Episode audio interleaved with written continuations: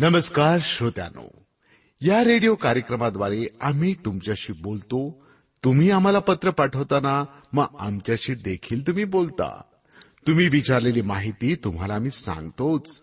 त्यासोबतच खऱ्या देवाची ओळख करून देऊन आपला स्वर्गात जाण्याचा मार्ग देखील आम्ही सोपा करतो. येशू ख्रिस्त हाच एकमेव देव आहे की जो मानव होऊन या धर्तीवर आला आणि मानवाची पाप आपल्या डोक्यावर घेऊन मानवाची पापांपासून सुटका केली. त्याची केवढी मोठी शिकवणूक की पापाचा अभेर करा पातक्यांचा नाही. आपल्या कार्यक्रमाद्वारे आम्ही याबद्दल अधिक विस्तारानं सांगत असतो. बरं का श्रोत्यानो आता आपण ऐकूया एक भक्ती गीत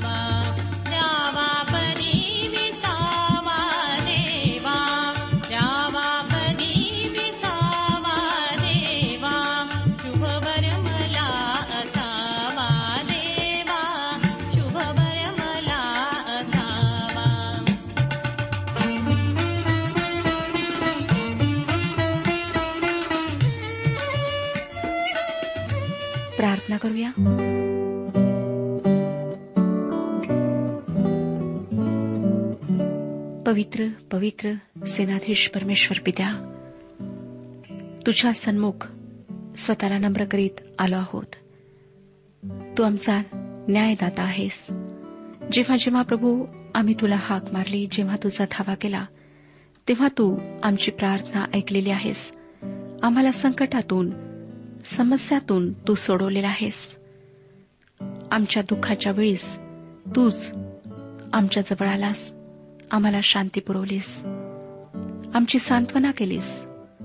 खरोखर प्रभू तू महान आहेस. तुझी स्तुती करीत आहोत तुझं गौरव करीत आहोत. आज प्रत्येक कुटुंबावर तू आशीर्वाद पाठव. ज्या कुटुंबांमध्ये भांडणं आहेत गैरसमज आहेत पती पत्नीमध्ये चांगले संबंध नाहीत त्या सर्व लोकांशी तू बोल. प्रत्येक कुटुंबामध्ये तू कार्य कर. ज्या काही वाईट गोष्टी आहेत त्यांना समूळ नष्ट कर प्रभू. प्रत्येकाला तुझी ओळख होऊ दे. आजच्या वचनाच्याद्वारे आमच्याशी बोल. हो दे प्रभू की ज्या प्रकारे दाविदाला तुझा आधार होता त्याने तुझाच धावा केला. आम्ही सुद्धा तुझाच धावा करावा. तुझाच आधार आम्हाला प्राप्त व्हावा. सर्व काही तुझ्या पवित्र हातात देत आहोत. तू आमच्यासोबत हो. प्रभू येशू ख्रिस्ताच्या गोड आणि पवित्र नावात मागितले आहे. म्हणून तो ऐक. आमेन. श्रोत्यानो ह्या दिवसांमध्ये आम्ही जुन्या करारातील स्तोत्रसंहिता या पुस्तकाचा अभ्यास करीत आहोत. आजच्या अध्ययनात आम्ही तिसरे स्तोत्र अभ्यासणार आहोत आणि त्याच्या पुढची स्तोत्रे सुद्धा पाहणार आहोत. दोन वचने मी मागच्या कार्यक्रमामध्ये आपणाकरिता वाचलेली आहेत. इस्रायल देशातल्या देवभिरू माणसाची सकाळची प्रार्थना व त्याला ज्या परीक्षांमधून जावे लागते त्या परीक्षा ह्यांची नोंद ह्यामध्ये झालेली आहे. दुसरे स्तोत्र व आठवे स्तोत्र येशू ख्रिस्ताविषयी आहेत व या दोन्ही स्तोत्रांच्या मधली तीन ते सात ही स्तोत्रे एखाद्या सांध्याप्रमाणे किंवा पुलाप्रमाणे आहेत. दुसऱ्या स्तोत्राला आठव्या स्तोत्राशी जोडणारे आहेत. दुसऱ्या स्तोत्रामध्ये देवाच्या अभिषिक्ताचा अभेर विदित करण्यात आला आहे व आठव्या स्तोत्रात देवाच्या अभिषिक्ताचा अंतिम विजय नोंदण्यात आलेला आहे. या दोन स्तोत्रांच्या दरम्यानच्या स्तोत्रांमध्ये येशू ख्रिस्ताच्या पृथ्वीवरच्या गैरहजेरीमध्ये इस्रायलमधल्या देवभिरू अवशिष्ट लोकांचे वर्णन आहे आणि येशू ख्रिस्ताने छळाचा जो काळ विदित केला त्याविषयी ही स्तोत्रे आहेत. या पाच स्तोत्रांमध्ये इस्रायलच्या परीक्षा दुःख गोंधळलेली मनस्थिती समस्या व पाप यांची नोंद आहे. या स्तोत्रांमध्ये या लोकांचा देवावरचा भरोसा देवाची अभिवचने व त्यांच्या सुटकेसाठी त्यांनी केलेल्या प्रार्थना यांची नोंद आहे. सर्व देवभिरू लोकांना मग ते कोणत्याही काळातले असोत दुःख व परीक्षांना सामोरे जावे लागते. आणि या स्तोत्रांमध्ये जे सांत्वन देण्यात आले आहे ते देवाच्या सर्व लेकरांसाठी आहे. या पाच स्तोत्रांकडे तीन दृष्टिकोनांमधून पाहता येते. त्यातील प्राथमिक दृष्टिकोन दाविदाच्या वैयक्तिक अनुभवाशी संबंधित आहे. त्यानंतर छळाच्या काळातील इस्रायल देशातील अवशिष्ट उर्वरित देवभिरू लोकांना ही स्तोत्रे लागू पडतात हा एक दृष्टिकोन आहे. आणि तिसरा दृष्टिकोन हा आहे की ही स्तोत्रे देवाच्या सर्व लेकरांना मग ते कोणत्याही देशातले व काळातले असोत त्यांना लागू पडतात. ह्या स्तोत्राकडे आम्ही ह्या दृष्टिकोनातून पाहिल्यास ते आमच्याकरिता अधिक अर्थपूर्ण होतील. तिसऱ्या स्तोत्राचे वर्णन त्याच्या शीर्षकात केलेले आहे व ते शीर्षक असे आहे. आपला पुत्र आपशालोम याच्या पुढून दावीत पळाला त्या प्रसंगीचे स्तोत्र. आणि या घटनेची नोंद जुन्या करारातील शमुवेलाच्या दुसऱ्या पुस्तकातील पंधरा ते अठरा या अध्यायांमध्ये केलेली आहे. जेव्हा दाविदाला आपल्या स्वतःच्या मुलापासून त्याने जेव्हा दाविदाविरुद्ध बंड केले तेव्हा पळावे लागले त्यावेळेला दाविदाला जे वाटले त्याचे वर्णन या स्तोत्रात आहे. दाविदाला त्याचे स्वतःचे शहर ज्याला दाविदाची नगरी म्हटले जाई ते एरुश्लेम शहर सोडून पळून जावे लागले. आपल्याच शहरात तो निर्वासितासारखा झाला. त्याचा स्वतःचा मुलगा अबशालोम त्याच्या जीवावर उठला होता. अशा वेळेस दाविदाची मनस्थिती काय झाली असेल याची आपण कल्पना करू शकता. दावीद पळाला. सर्व बाजूंनी त्याचे शत्रू त्याला शाप देत होते. अभिषय जो त्याच्या शक्तिशाली पुरुषांपैकी एक होता त्याने म्हटले की मला शौलावर असा वार करू द्या की तो त्यास भेदून जमिनीत शिरेल. परंतु दाविदाने त्याला म्हटले नाही असं दिसतं की दावीद मोठ्या संकटात सापडलेला आहे परंतु शमोलाच्या दुसऱ्या पुस्तकातील वृत्तांतावरून समजतं की दाविदाने जेव्हा भयंकर पाप केले तेव्हा त्याने त्याविषयी पश्चातापही केला. परमेश्वराने त्याच्या पापांची क्षमा केली पण दाविदाला त्याच्या पापांची फळे भोगावी लागतील असेही त्याने त्याला आपल्या संदेष्टाद्वारे सांगितले. नाथान संदेष्टा दाविदाला या संदर्भात देवाच्या वतीने काय म्हणाला ते शमुएलाचे दुसरे पुस्तक बारावाध्याय अकराव्या वचनामध्ये आम्हाला वाचायला मिळते. परमेश्वर म्हणतो पहा मी तुझ्याच घरातून तुझवर अरिष्ट उभे करीन. तुझ्या स्त्रिया तुझ्या देखत तुझ्या शेजाऱ्यास देईन. तो या सूर्या देखत त्यांची अब्रू घेईल. श्रोत्यानं हे का घडले? कारण दाविदाने भयंकर पाप केले आणि तो त्यातून सुटू शकत नव्हता. परमेश्वराने मोठ्या कृपेने त्याला क्षमा केली त्याला वाचवले परंतु पापाचे परिणाम त्याला भोगावेच लागले जे त्याच्या स्वतःच्या पुत्राच्या अपशालोमाच्या विद्रोहाद्वारे आलेत. या भविष्यानुसार आपण पुढे वाचतो की दाविदाचे शत्रू सर्वत्र संख्येने वाढलेत आणि अपशोलमाच्या बाजूने इस्रायली लोक झालेत. शमोलाचे दुसरे पुस्तक पंधरावाध्याय आणि तेरावं वचन आम्हाला सांगतं इस्रायल लोकांची मने अपशालोमाकडे वळली आहेत. तुम्हाला माहीतच असेल की अपशालोम एक अतिशय देखणा तरुण होता व तो एक धूर्त राजकारणी देखील होता. ज्या गोष्टी तो आपल्या प्रजेला कधीही देऊ शकणार नाही त्या गोष्टी देण्याचे भुलवणारे अभिवचन मोठ्या चतुराईने तो देऊ शकत होता. अपशालोमाने दाविदाविरुद्ध जे बंड केले त्या दरम्यान इतर अनेक लोक दाविदाविरुद्ध उठले होते. दावीद यावेळेस इरुश्लेम शहरातून अनवानी पायाने बाहेर पडला. तो किद्रोन ओहळाच्या पुढे तो गेला. त्याची एकूण परिस्थिती अतिशय निराशाजनक होती. कोठूनही काहीही मदत येणार नाही असे त्याला वाटत होते. या पार्श्वभूमीवर हे तिसरे स्तोत्र आपण अभ्यासणार आहोत. श्रोत्यानो ह्या स्तोत्राची दोन वचने मी मागच्या कार्यक्रमात आपणाकरिता वाचली परंतु अधिक स्पष्टीकरण आज मी आपणाला देणार आहे. दाविदाविषयी अनेक लोक म्हणत होते की दाविदाला देवापासून काहीच मदत मिळणार नाही कारण देवाने दाविदाचा त्याग केला आहे. काही लोकांना वाटतं की देव दाविदाबरोबर इतक्या सहनशीलतेने कसा वागला? कोण जाणे? पण मला वाटतं की देव आमच्यापैकी प्रत्येकाशी त्याहीपेक्षा अधिक धीराने आणि संयमाने वागतो. कारण दावीद जरी पापी होता तरी तो अनेक बाबतीत आमच्यापेक्षा श्रेष्ठ होता. देवाच्या अधिक सन्निध होता. आणि जेव्हा लोक म्हणत होते की देवाने दाविदाचा त्याग केला तेव्हा त्यांचे ते म्हणणे खरे नव्हते. कारण देवाने दाविदाला सोडले नव्हते आणि ह्या गोष्टीची प्रचिती आम्हाला पुढच्या म्हणजे तीन आणि चार ह्या वचनात पाहायला मिळते. तीन आणि चार वचने मी आपणाकरिता वाचत आहे. तिसरा अध्याय तीन आणि चार वचने. तरी हे परमेश्वरा तू माझ्या भोवती कवच आहेस. तू माझे गौरव आहेस. तू माझे डोके वर करणारा आहेस. मी मोठ्याने परमेश्वराचा धावा करीतो आणि तो आपल्या पवित्र डोंगरावरून माझे ऐकतो. दुसऱ्या वचनानंतर कंसामध्ये सेला हा शब्द लिहिण्यात आला आहे. या शब्दाच्या अर्थाविषयी बरीच चर्चा झालेली आहे. स्तोत्रामध्ये एकवीस वेळा हा शब्द आलेला आहे. मला वाटतं की सेला हा शब्द संगीतातली एक संज्ञा आहे व संगीतामध्ये क्षणभर थांबण्यासाठी निर्देश करणारा हा शब्द आहे. एरुश्लेम संपूर्ण जगात संगीतात प्रसिद्ध झाले असावे आणि दुरून दुरून लोक संगीताचा स्वाद घेण्यास ही स्तोत्रे ऐकण्यास येत असावीत. ज्याला संगीताविषयी फारशी माहिती नाही त्याच्याकरिता थांबा पहा व ऐका असा या संज्ञेचा अर्थ होतो. आणि हेच जेव्हा आम्ही परमेश्वराचे वचन वाचतो तेव्हा आम्ही करायला हवे. ह्या स्तोत्राचे पहिले पद सेला ह्या शब्दाने समाप्त होते. आता पाच आणि सहा ही वचने आपण वाचूया. मी अंग टाकिले व झोपी गेलो मी जागा झालो कारण मला परमेश्वराचा आधार आहे. लाखो लोकांनी मला गराडा घातला आहे मी त्यास भिणार नाही. ह्या स्तोत्राला सकाळचे स्तोत्र म्हणण्यात येते. दिवसाची सुरुवात करण्यास हे स्तोत्र चांगले आहे. जो माणूस खरोखर देवावर संपूर्णपणे भाव ठेवतो त्याच्या हाती आपल्या सर्व काळजा सोपून देतो तोच माणूस अशा प्रकारे म्हणू शकतो की मी अंग टाकले व झोपी गेलो. दाविदाचा सर्व भाव परमेश्वरावर होता. म्हणून त्याला जरी शत्रूंनी गराडा घातलेला होता त्याच्यासमोर जरी समस्यांचा डोंगर होता तरी त्याला रात्रीची शांत निद्रा मिळत होती. समस्यांमुळे त्याला अजिबात निद्रानाशाचा विकार जडला नव्हता. झोप येण्यासाठी त्याला झोपेच्या गोळ्यांची गरज नव्हती. त्याने अगदी सहजपणे देवावर भरोसा ठेवला. त्याची अभिवचने आपल्या उशाशी ठेवली आणि तो शांत झोपू शकला. तो मोठ्या विश्वासाने म्हणाला की मला परमेश्वराचा आधार आहे. श्रोत्यानो तुमचा तुमच्या झोपेविषयी काय अनुभव आहे?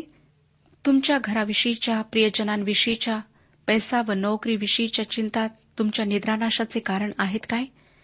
तुम्ही परमेश्वरावर संपूर्ण भाव टाकून निर्धास्तपणे झोपण्याचा अनुभव कधी घेतला आहे काय? लहान मूल आपल्या वडिलांच्या खांद्यावर मान टाकून जसे निर्धास्तपणे झोपू शकते तसा तुम्हाला तुमच्या स्वर्गीय पित्याविषयी अनुभव आला आहे काय? दाविदाचा परमेश्वरावरचा भरोसा फार मोठा होता.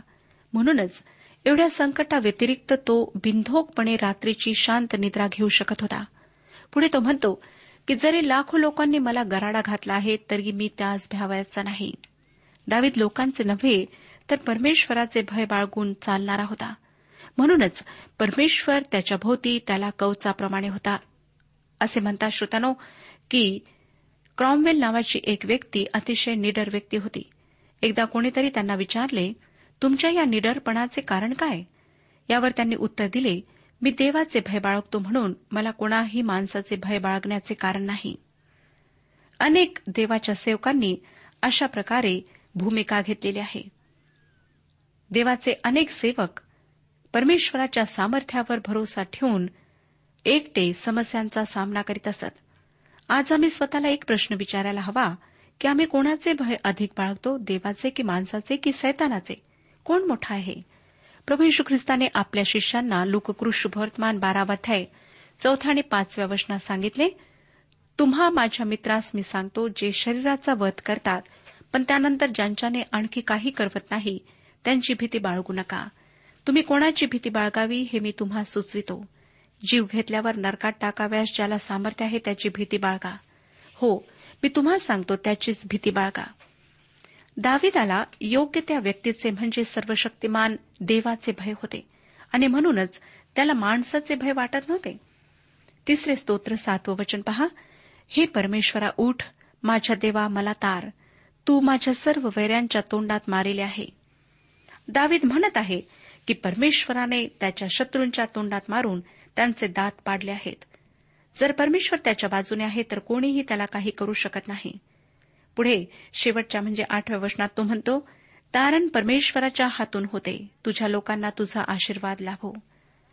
होय श्रोतानु दाविदाने एक महान व सुंदर सत्य या ठिकाणी सांगितले आहे की तारण परमेश्वराच्या हातून होते. आम्ही मानवांनी किती सत्कृत्य केलीत किती व्रत वैकल्य केलीत पवित्र स्थळी यात्रा केल्या तरी आम्हाला स्वतःचे तारण साधता येणार नाही. कारण तारण हे मानवासाठी देवाच्या कृपेने येशू ख्रिस्ताद्वारे देण्यात आलेले सर्वात सुंदर दान आहे. पवित्र शास्त्र आम्हाला सांगते की येशू ख्रिस्ताशिवाय असे कोणतेही नाव या पृथ्वीवर देण्यात आलेले नाही ज्याच्याद्वारे तारण प्राप्त होईल. जर त्याच्या नावाव्यतिरिक्त तुम्ही स्वतःच्या सामर्थ्याने बुद्धीने किंवा प्रयत्नांनी इतरत्र तारण शोधत असाल तर मला आपणाला स्पष्टपणे सांगू द्या की ख्रिस्ताशिवाय तुमचे सर्व प्रयत्न व्यर्थ आहेत.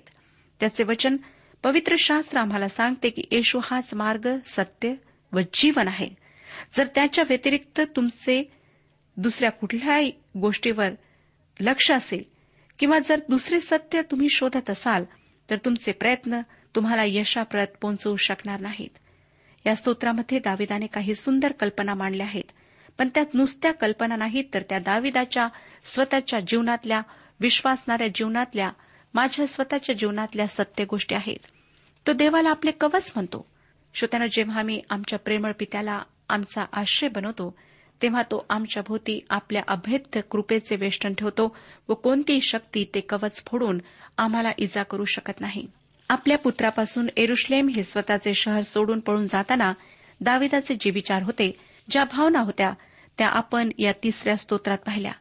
हे स्तोत्र सकाळच्या प्रार्थनेप्रमाणे आहे. आता आपण चौथ्या स्तोत्राकडे वळत आहोत. हे स्तोत्र एक संध्याकाळची प्रार्थना आहे.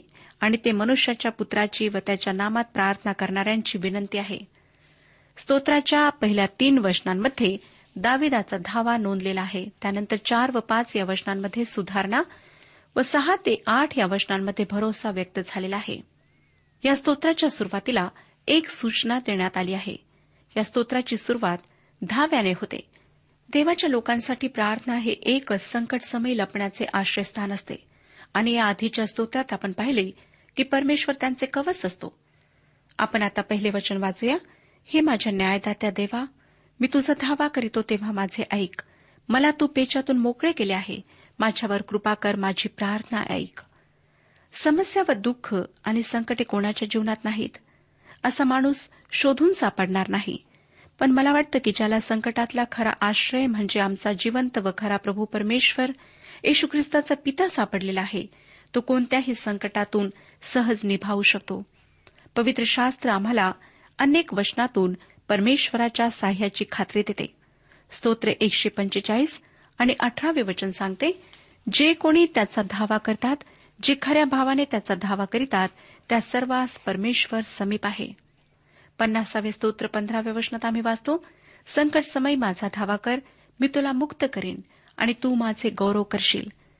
यशयाचे पुस्तक पासष्टावा अध्याय आणि चोवीसावं वचन. ह्यामध्ये प्रभू परमेश्वर आम्हाला सांगतो त्यांनी हाक मारण्यापूर्वी मी उत्तर देईन.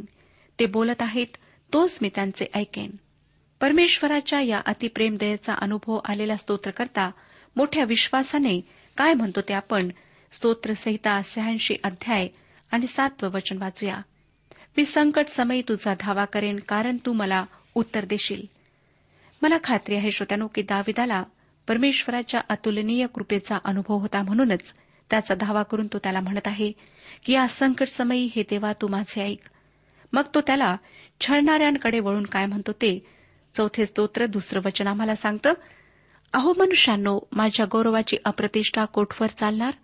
तुम्हाला निरर्थक गोष्टी कोठवर आवडणार? तुम्ही लबाडीची कास कोठवर धरणार? वायफळ गोष्टी व लबाडी या गोष्टी परमेश्वराच्या विरुद्ध आहेत त्याच्या आज्ञेविरुद्ध आहेत. म्हणून दावीद या लोकांना तिसऱ्या वचनात म्हणतो तरी हे ध्यानात ठेवा की परमेश्वराने आपणासाठी भक्तिमान मनुष्य निवडून काढील आहे. मी परमेश्वराचा धावा करीन तेव्हा तो माझे ऐकेल. श्रोतानो दाविदाला परमेश्वराच्या साह्याची अगदी पक्की खात्री आहे. म्हणून या लोकांना धोक्याची सूचना दिल्याप्रमाणे दावीद काही सुचवित आहे. चौथा आणि पाचवं वचन त्याची भीती बाळगा पाप करू नका. अंथरुणात पडल्या पडल्या आपल्या मनाशी विचार करा.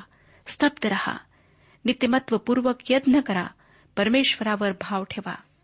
देवाचे भय हे ज्ञानाचा प्रारंभ आहे आणि ते आम्हाला सर्व पापांपासून आवरून ठेवते. पण आज आम्ही धार्मिकतापूर्वक यज्ञ कसा करू शकतो?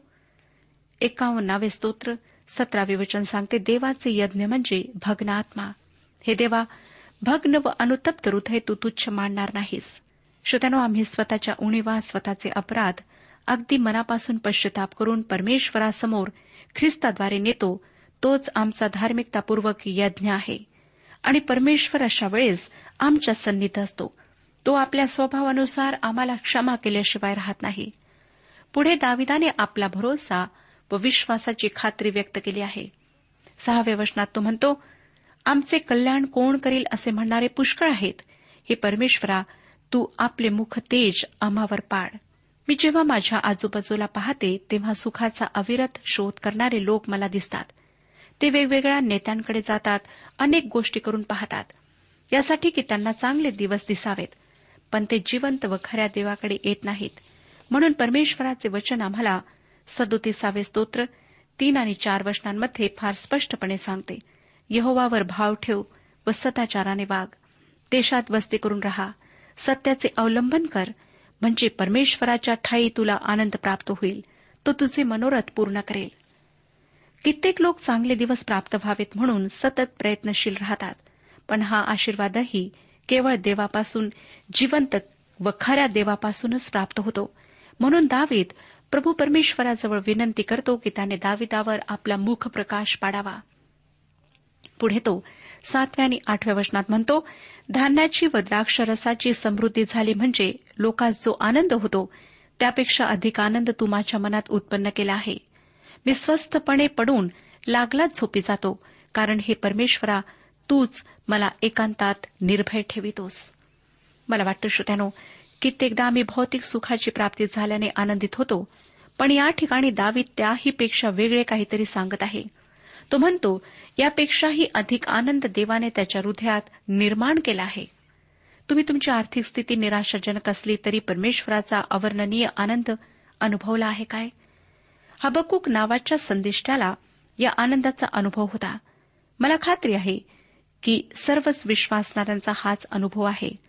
हबकूक तिसरा अध्याय सतरा आणि अठरा वचनात म्हणतो अंजिराचे झाड न फुलले द्राक्षीच्या वेलेस फळ न आले जैतुनाचे उत्पन्न बुडाले शेतात धान्य न पिकले मेंढवाड्यातले कळप नाही तसे झाले व गोठ्यात गुरेढोरे नवरली तरी मी परमेश्वराच्या ठाई हर्ष पावेन.